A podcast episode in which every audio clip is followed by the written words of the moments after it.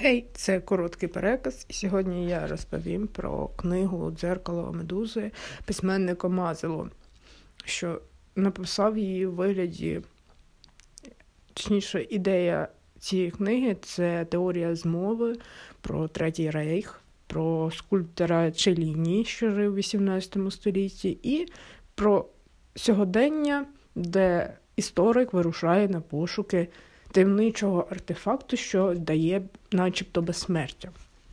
Тож, по порядку, в першій частині цієї книги, перших трьох розділах, навіть так кажучи, ми бачимо, як Челіні виготовляє цей артефакт, цей медальйон, який називається Дзеркало медузи. Він виглядає як медальйон, але всередині дзеркало а вибита з зовнішньої сторони медуза.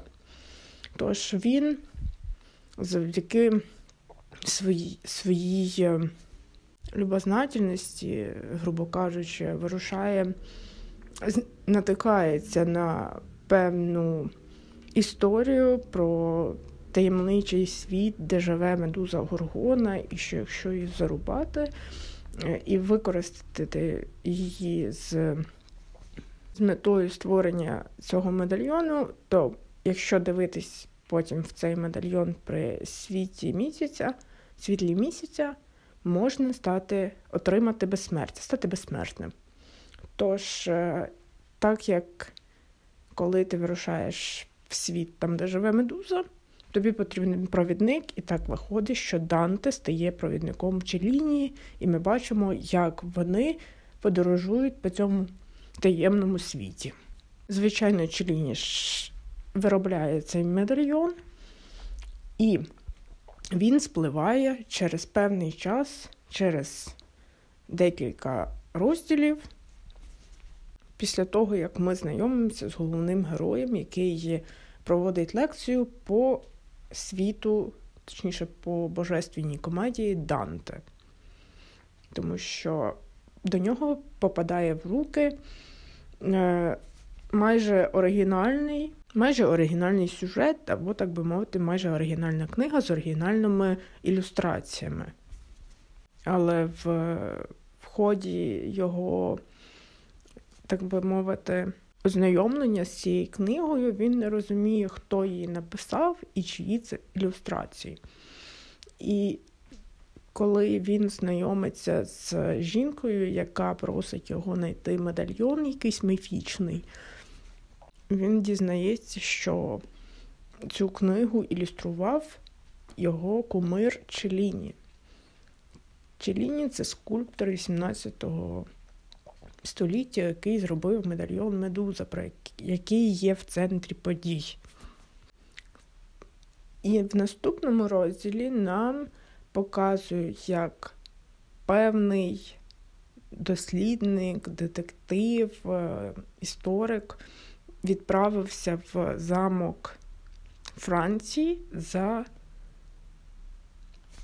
підказками по цьому дзеркалу, тому що е, володар цього замку сказав, що начебто він цікавиться, і начебто він знає останню нитку, що веде до цього дзеркала.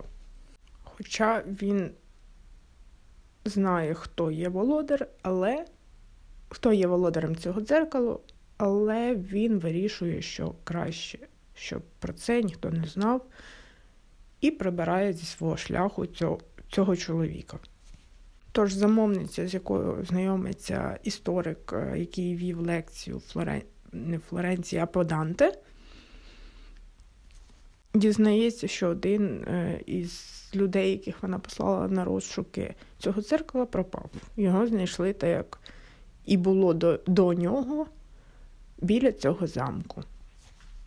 Тож вона умовляє історика, який вів лекцію, щоб він відправився на пошуки цієї медузи. Вона дала йому креслення, дала всю історію, розповіла певні секрети, але не всі, щоб у нього не виникло ніяких підозр, і він не знав більше, ніж потрібно.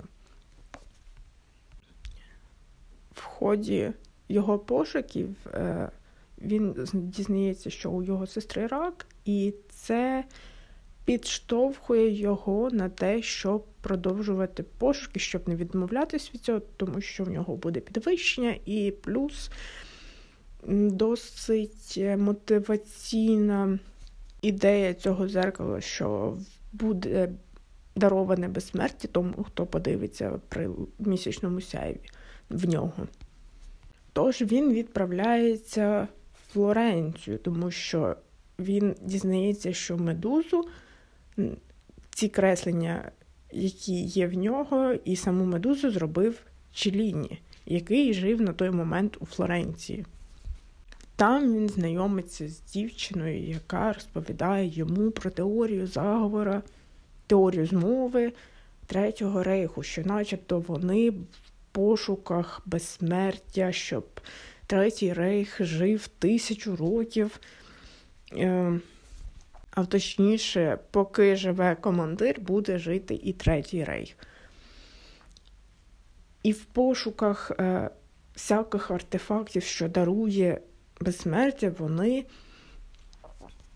вони відвідали в'язницю, в якій був заточений як і Чаліні, так і інший окультист, який розповів, що саме ця медуза точніше, не він, а свідчення, які він написав на стінах е, в'язниці, привели його до Челіні, котрий на той момент називався, змінив ім'я, так як за ним в той час, коли він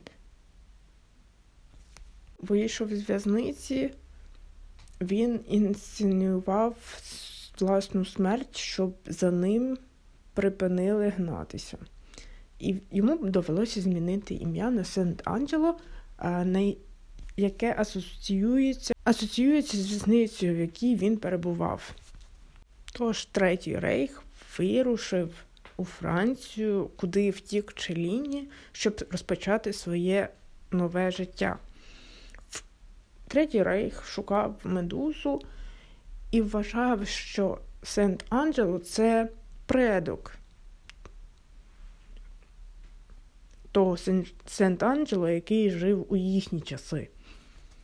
Тож у Франції вони дізналися, в якому замку він жив, відправились туди, і в пошуках цього, цієї медузи вони вирішили, що нащадок Сент-Анджело знає, де ця медуза, і вони вирішили його допитати в його ж замку.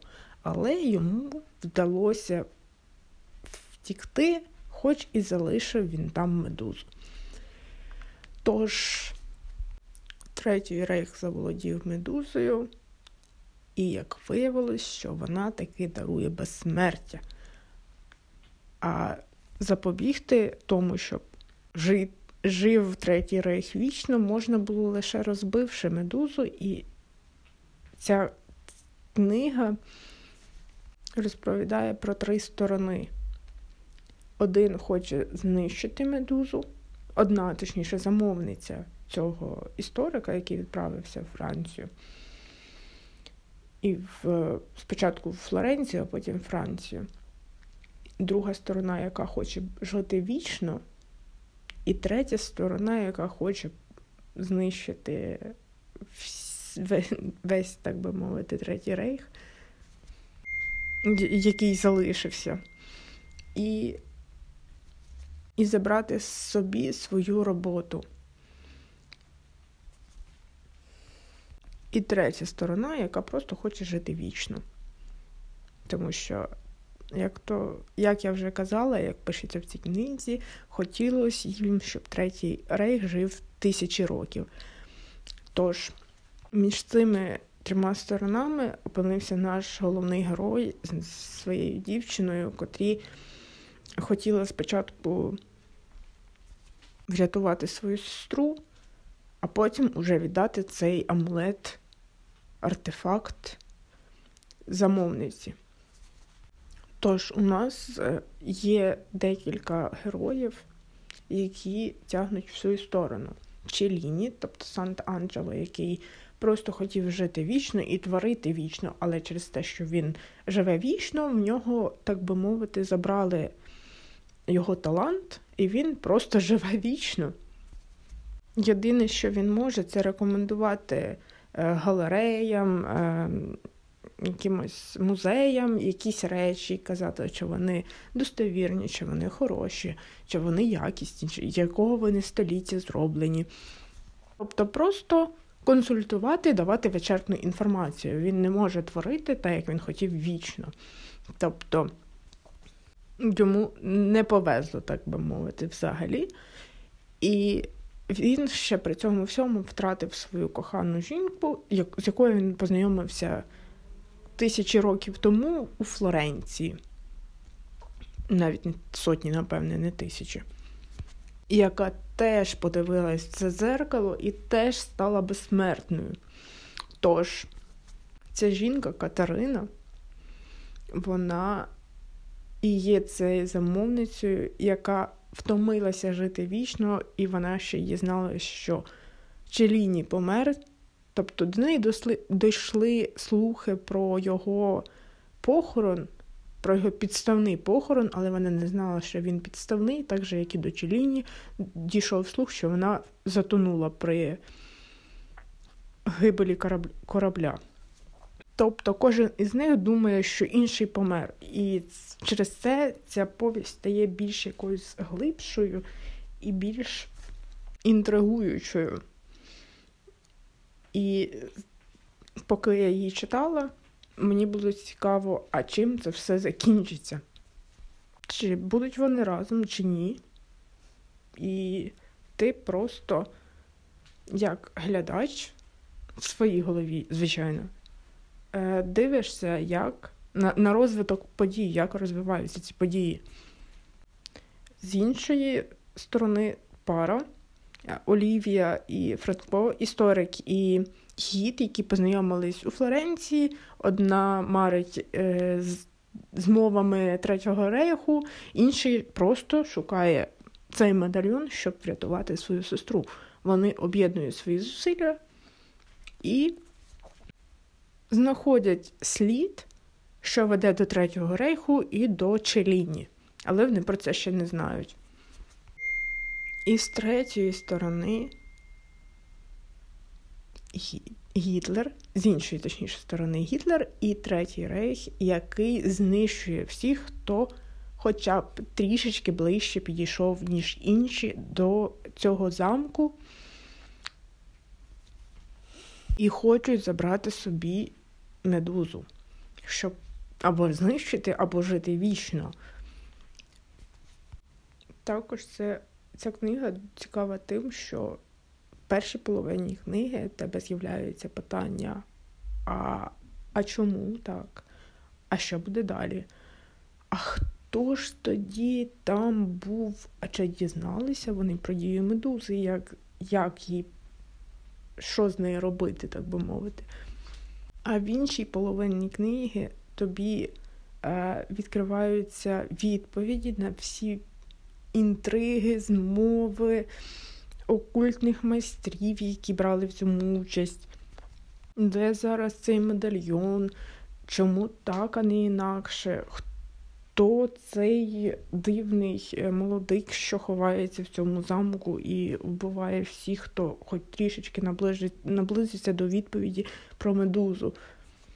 Тож, якщо вам подобаються теорії змов, Особливо теорії змов про безсмертя, які пов'язані із Третім рейхом, або просто про теорії безсмертя, всякі окультні речі, то я рекомендую цю книгу. Мені особисто вона дуже сподобалась через саме ці інтриги на початку, і я просто читала і така ого. Так, звичайно, як в всіх розповідях, всіх книгах можна прибрати певні речі, але без них ти наче, наче книга відчувається, наче неповною. Але з іншої сторони, деякі персонажі до кінця не розкриті, і ти сам собі догадуєшся, як, хто, чому, що вони могли б зробити в тій чи іншій ситуації. Тож, Це був короткий переказ. До наступного тижня.